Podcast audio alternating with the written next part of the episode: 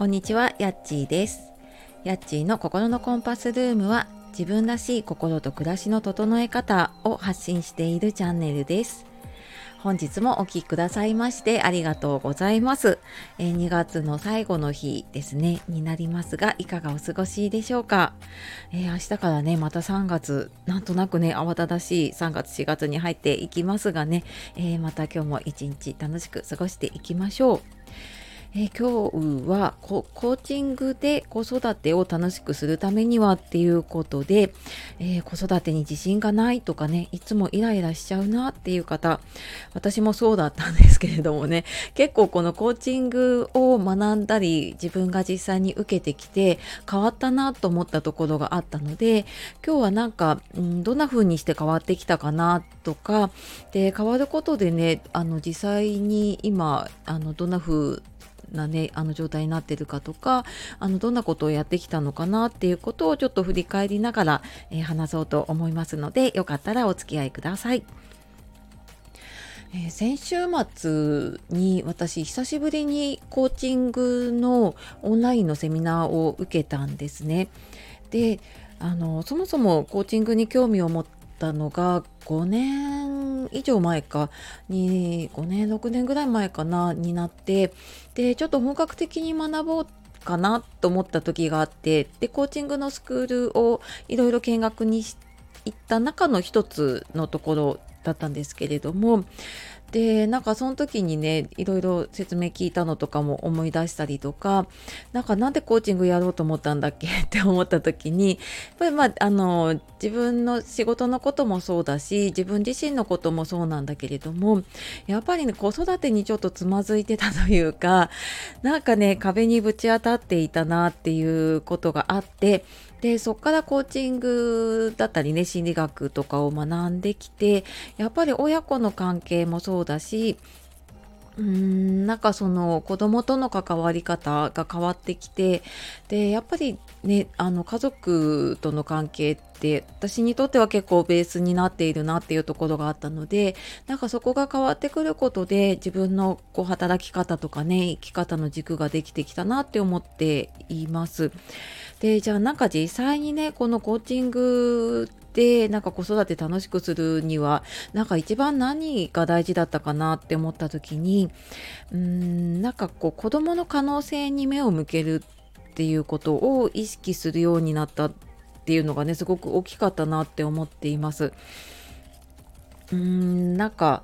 まあ、これね常には無理だしもちろんね あの私もイライラすることもうん、まあ、結構多々あるしでそんなにねあの余裕が持って関われるわけではないんだけれどもなんかそういうふうに意識をしてでどうしてもなんか子供って自分自分の子供だとね特にやっぱりコントロールしようとしちゃったりとかねあのなんかやっぱり親の都合もあるからねあのそこに合わせようとしたりしちゃうんだけれどもなんかそうじゃなくってこうどうしたいのかなって子供自身がねどうしたいのかなっていう答えを一緒に見つけるっていうことを、えー、とできるようになったらなんかすごく変わってきたなって思っています。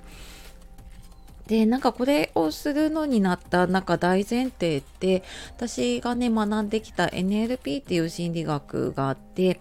であのそこの中でこうなんかもう大前提としてある考え方に相手の反応が自分のコミュニケーションの成果っていうのがあるんですね。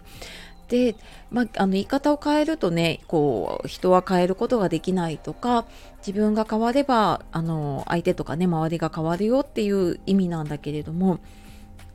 じゃあなんかこれをね子育てにどう生かしていこうかなと思った時になんかこう親にとっていい子ってこう親の都合のいい子っていう風に思っちゃうことが多いなって私もなんか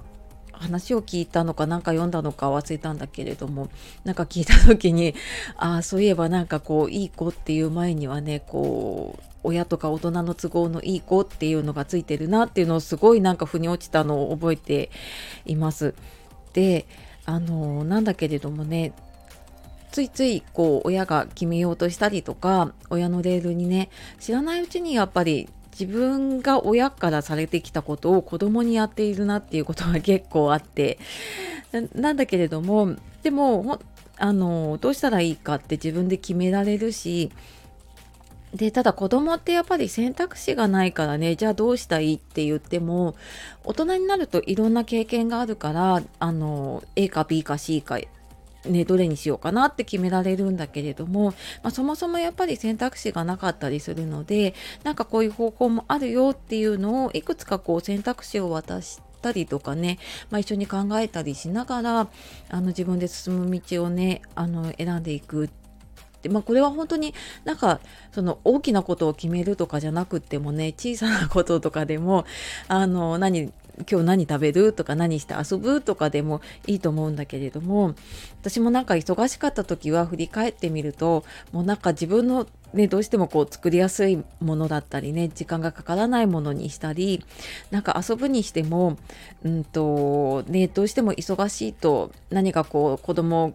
がこう、ね、テレビを見ていたりとかなんかその時間だけちょっとねあの動画とか見ていればこっちは自分のことができるからと思って、まあ、そういうふうにやったりとかもしていたし、まあ、もちろんねそれも必要な時もあるんだけれどもちょっとだけなんかその子供のために時間をとってうんなんかこう子供にこう選んだことをさあのしてあげるというかね。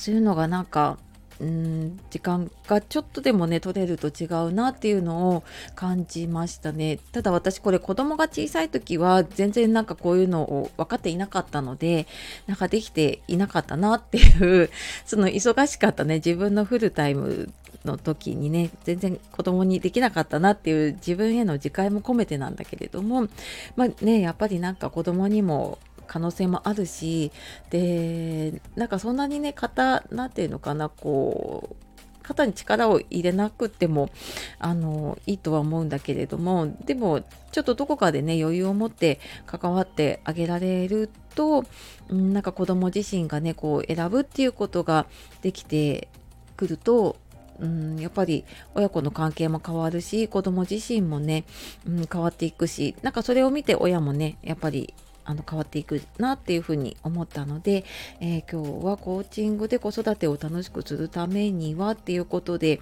まあ、あの子どもの、ね、可能性に目を向けたりとかねどうしたいかを一緒に探せるといいかなと思いました。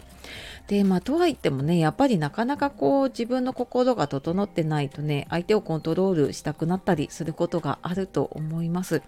で私もなんかこんな経験からねいろいろ考えたこととか、うん、そういうのををまあ、メルマガだったりとかねメンバーシップの方の配信でしているので、まあ、よかったらねそちらの方もあの見たり聞いたりしていただけると嬉しいです。はい。では、えー、ああと近いうちに多分ちょっと講座のお知らせとかもすると思うので、えっ、ー、と、よかったらね、あの、メルマガの方見てみてください。はい。では最後までお聴きくださいましてありがとうございました。素敵な一日をお過ごしください。じゃあまたね